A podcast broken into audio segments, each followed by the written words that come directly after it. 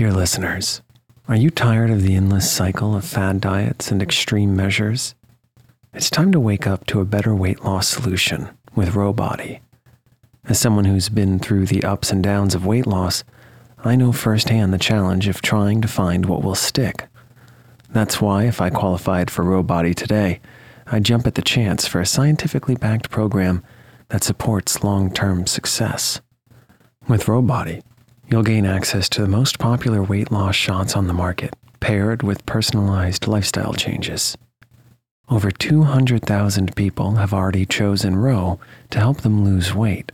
Say goodbye to the roller coaster of weight loss dreams and hello to sustainable, real results with Ro Body. Go to ro.co/snoozecast. Sign up today and you'll pay just $99 for your first month and $145 a month after that. Medication costs are separate. That's ro.co/snoozecast.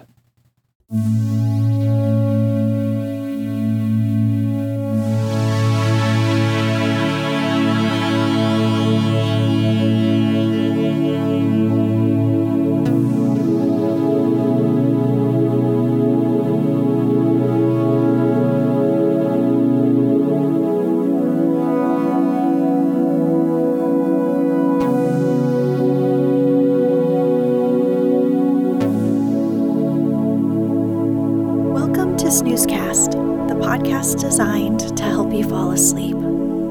If you enjoy our show, please write us a review on the podcast app. Also, share us with a friend. Find us on snoozecast.com and follow us on social media and wherever you listen to podcasts. We'd like to thank our listeners. While you get tucked into bed, know that every night, thousands of Snoozecast listeners are tucking in as well, including in India, New Zealand, and the Netherlands. May you all have pleasant dreams. This episode is brought to you by our Patreon supporters and by Parlor Games. Tonight, we'll read the next part of Pride and Prejudice, the 1813 romantic novel of manners written by Jane Austen, starting with Chapter 7. The novel follows Elizabeth Bennet, the dynamic protagonist, who learns about the repercussions of hasty judgments and eventually comes to appreciate the difference between superficial goodness and actual goodness. In the previous episode, the relationships between Jane and Elizabeth Bennet and the Bingley sisters develops as the girls make their formal visits. At a party, Charlotte and Elizabeth discuss Jane. While Elizabeth is pleased by Jane's modesty, Charlotte warns that Jane needs to be more obvious towards Bingley. Meanwhile, Darcy admits to Caroline that he finds Elizabeth attractive, but Elizabeth acts coldly towards him.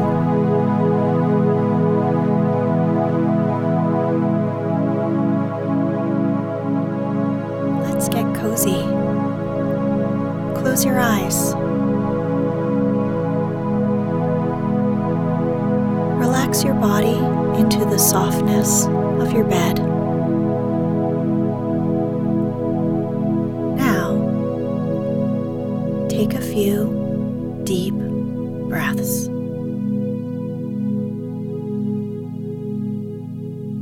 Chapter 7. Mr. Bennett's property consisted almost entirely in an estate of $2,000 a year, which, unfortunately for his daughters, was entailed, in default of heirs male, on a distant relation, and their mother's fortune, though ample for her situation in life, could but ill supply the deficiency of his. Her father had also been an attorney in Meryton and had left her £4,000. She had a sister married to a Mr. Phillips, who had been a clerk to their father and succeeded him in the business, and a brother settled in London in a respectable line of trade. The village of Longbourn was only 1 mile from Meryton, a most convenient distance for the young ladies, who were usually tempted thither 3 or 4 times a week to pay their duty to their aunt and to a milliner's shop just over the way. The two youngest of the family, Catherine and Lydia, were particularly frequent in these attentions. Their minds were more vacant than their sisters', and when nothing better offered, a walk to Meryton was necessary to amuse their morning hours and furnish conversation for the evening. And however bare of news the country in general might be, they always contrived to learn some from their aunt. At present, indeed, they were well supplied both with news and happiness by the recent arrival of a militia regiment in the neighborhood.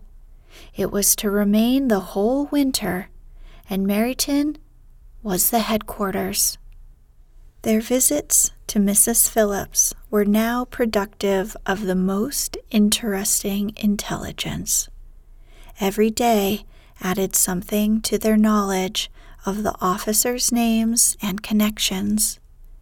Their lodgings were not long a secret, and at length they began to know the officers themselves. Mr. Phillips visited them all, and this opened to his nieces a store of felicity unknown before.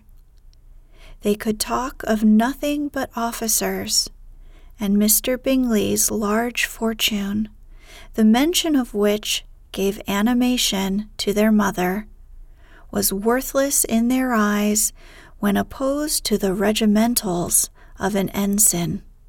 After listening one morning to their effusions on this subject, Mr. Bennet coolly observed, "From all that I can collect by your manner of talking, you must be two of the silliest girls in the country. I've suspected it some time, but now I'm convinced." Catherine was disconcerted and made no answer, but Lydia, with perfect indifference, continued to express her admiration of Captain Carter and her hope of seeing him in the course of the day as he was going the next morning to London. "I am astonished, my dear," said Mrs. Bennet, "that you should be so ready to think your own children silly. If I wished to think slightingly of anybody's children, it should not be my own, however. If my children are silly, I must hope to always be sensible of it." "Yes, but as it happens, they're all of them very clever." "This is the only point, I flatter myself, on which we do not agree. I had hoped that our sentiments coincided in every particular, but I must so far differ from you as to think our two youngest daughters uncommonly foolish." "My dear Mr. Bennet, you must not expect such girls to have the sense of their father and mother. When they get to our age, I dare say they'll not think about officers any more than we do. I remember the time when I liked a red coat myself very well, and indeed, so I do still at my heart, and if a smart young colonel, with 5,000 or 6,000 a year, should want one of my girls, I shall not say nay to him. And I thought Colonel Forster looked very becoming the other night at Sir William's in his regimentals." "Mamma," cried Lydia, "my aunt says that Colonel Forster and Captain Carter do not go so often to Miss Watson's as they did when they first came. She sees them now very often standing in Clark's library." Mrs. Bennet was prevented replying by the entrance of the footman with a note for Miss Bennet. It came from Netherfield, and the servant waited for an answer.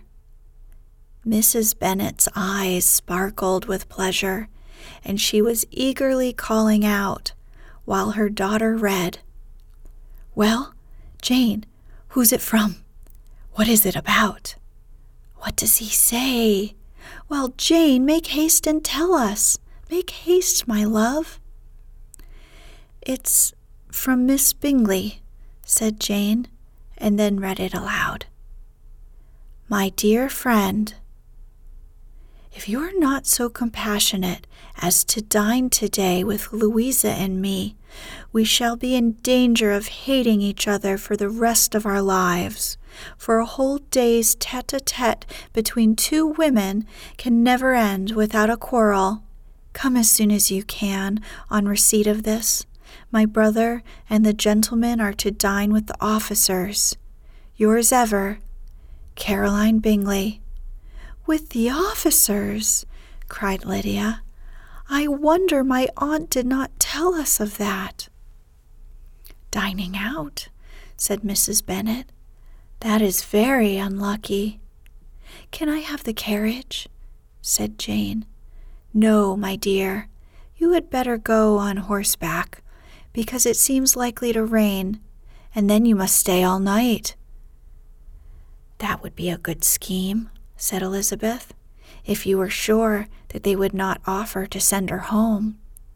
"Oh, but the gentlemen will have Mr. Bingley's chaise to go to Meryton, and the Hurst have no horses to theirs." "I had much rather go in the coach." "But, my dear, your father cannot spare the horses, I'm sure. They are wanted in the farm, Mr. Bennet, are they not?" "They are wanted in the farm much oftener than I can get them." "But if you have got them today," said Elizabeth, "my mother's purpose will be answered."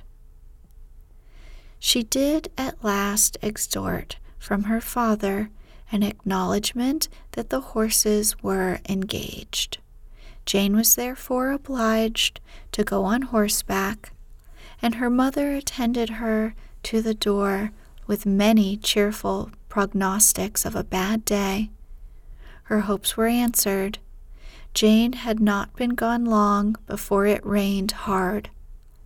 Her sisters were uneasy for her, but her mother was delighted. The rain continued the whole evening without intermission. Jane certainly could not come back. "This was a lucky idea of mine indeed," said Mrs. Bennet more than once, as if the credit of making it rain were all her own. Till the next morning, however, she was not aware of all the felicity of her contrivance. Breakfast was scarcely over when a servant from Netherfield brought the following note for Elizabeth. "My dearest Lizzie, I find myself very unwell this morning, which, I suppose, is to be imputed to my getting wet through yesterday. My kind friends will not hear of my returning till I am better. They insist also on my seeing Mr. Jones. Therefore, do not be alarmed if you should hear of his having been to me. And, excepting a sore throat and a headache, there is not much the matter with me. Yours, etc." "Well, my dear," said Mr. Bennet, when Elizabeth had read the note aloud, "if your daughter should have a dangerous fit of illness, if she should die, it would be a comfort to know that it was all in pursuit of Mr. Bingley and under your orders." "Oh, I'm not afraid of her dying. People do not die of little trifling colds. She'll be taken care of well. As long as she stays there, it's all very well. I would go and see her if I could have the carriage." Elizabeth, feeling really anxious, was determined to go to her, though the carriage was not to be had, and as she was no horsewoman, walking was her only alternative. She declared her resolution. "How can you be so silly?" cried her mother, as to think of such a thing in all this dirt. You will not be fit to be seen when you get there. I shall be very fit to see Jane, which is all I want. Is this a hint to me, Lizzie? Said her father. To send for the horses? No, indeed. I do not wish to avoid the walk. The distance is nothing when one has a motive, only 3 miles. I shall be back before dinner. I admire the activity of your benevolence, observed Mary, but every impulse of feeling should be guided by reason, and in my opinion, exertion should always be in proportion to what is required. We will go as far as Meryton with you, said Catherine and Lydia. Elizabeth accepted their company, and the 3 young ladies set off together. If we make haste, said Lydia, as they walked along, perhaps we may see something of Captain Carter before he goes. In Meryton they parted. The 2 youngest repaired to the lodgings of one of the officers' wives, and Elizabeth continued her walk alone, crossing field after field at a quick pace, jumping over stiles and springing over puddles with impatient activity, and finding herself at last within view of the house, with weary ankles, dirty stockings, and a face glowing with the warmth of exercise. She was shown into the breakfast parlor, where all but Jane was assembled, and where her appearance created a great deal of surprise. That she should have walked 3 miles so early in the day, in such dirty weather, and by herself, was almost incredible to Mrs. Hurst and Miss Bingley, and Elizabeth was convinced that they held her in contempt for it. She was received, however, very politely by them, and in their brother's manners there was something better than politeness. There was good humor and kindness. Mr. Darcy said very little, and Mr. Hurst said nothing at all.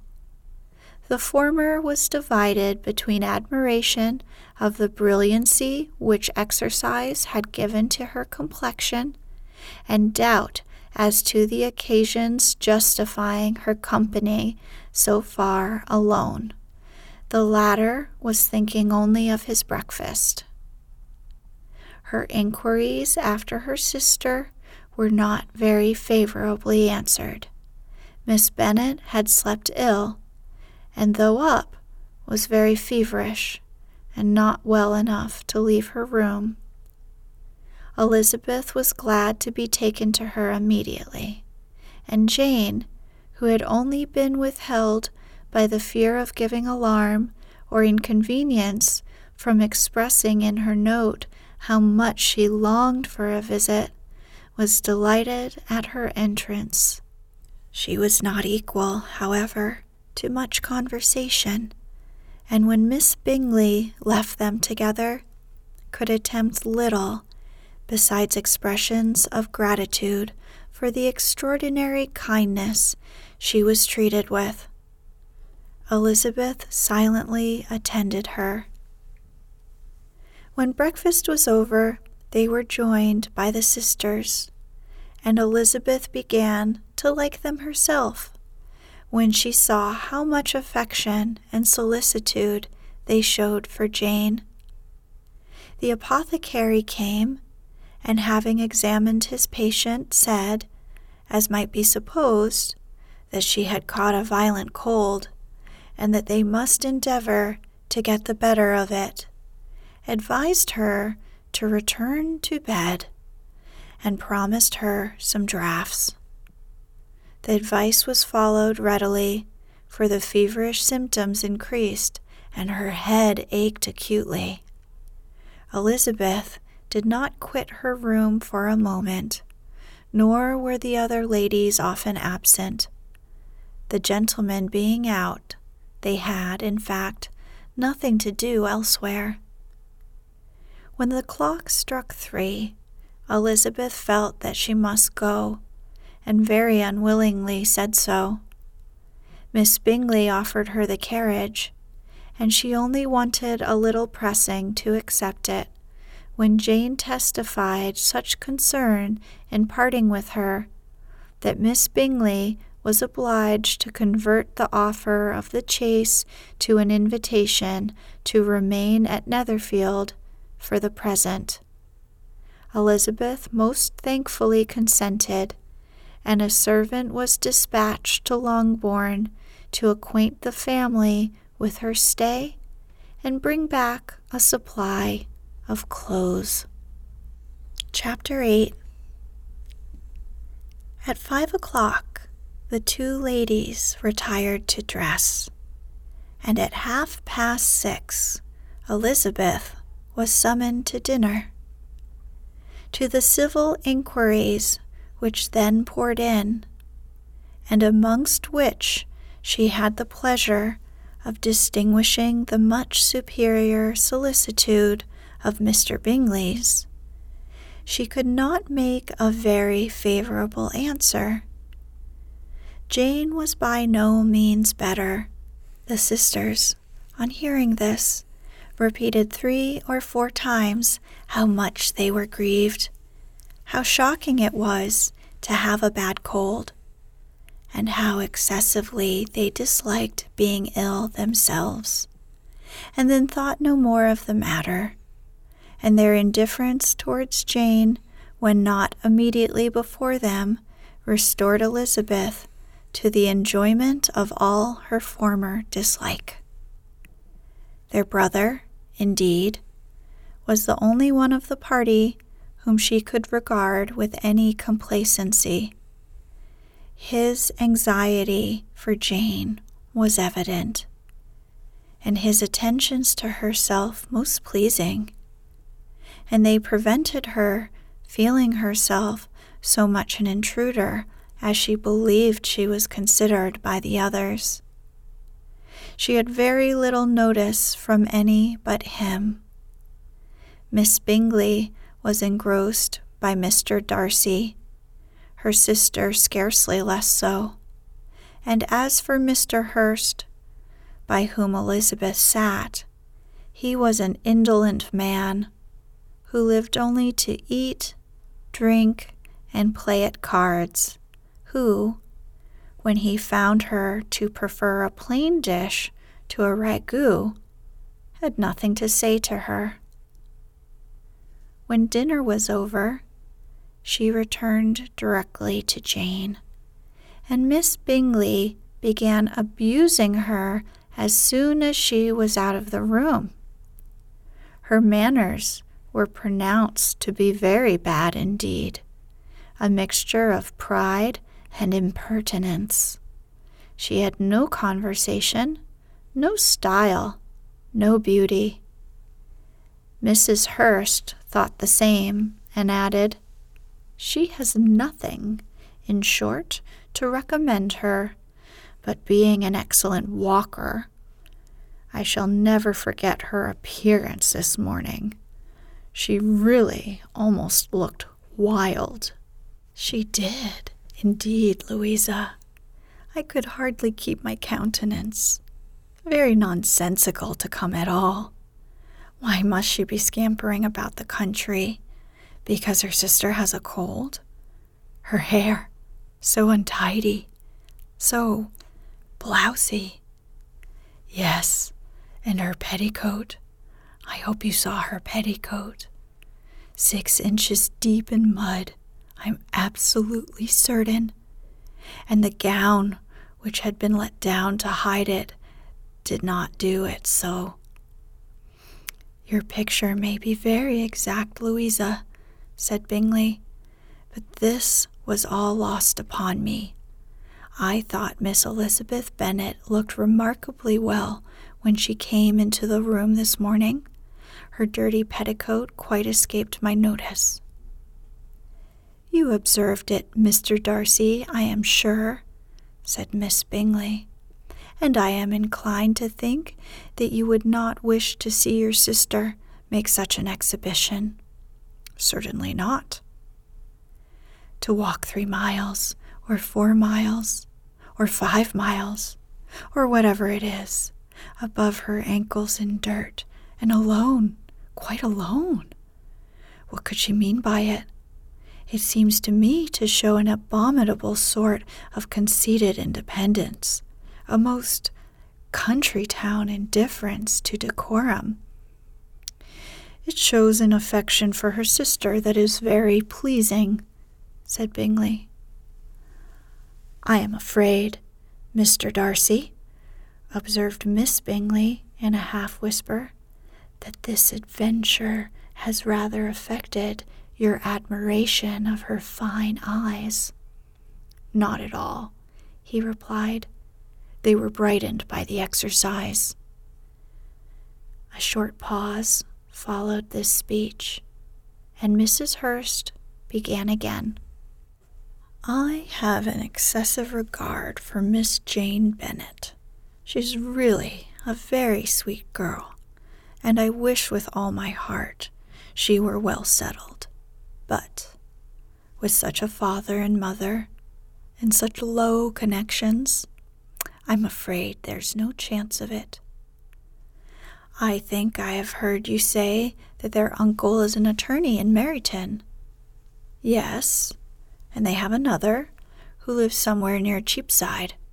That is capital, added her sister, and they both laughed heartily. If they had uncles enough to fill all Cheapside, cried Bingley, it would not make them one jot less agreeable. But it must very materially lessen their chance of marrying men of any consideration in the world, replied Darcy. To this speech Bingley made no answer, but his sisters gave it their hearty assent, and indulged their mirth for some time at the expense of their dear friend's vulgar relations. With a renewal of tenderness, however, they returned to her room on leaving the dining parlor, and sat with her till summoned to coffee.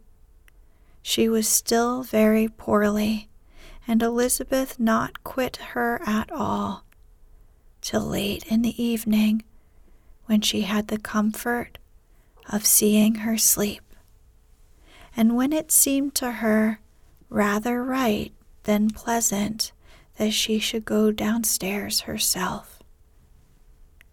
On entering the drawing-room, she found the whole party at loo, and was immediately invited to join them, but suspecting them to be playing high, she declined it, and, making her sister the excuse, said she would amuse herself for the short time she could stay below with a book. Mr. Hurst looked at her with astonishment. Do you prefer reading to cards? Said he. That is rather singular.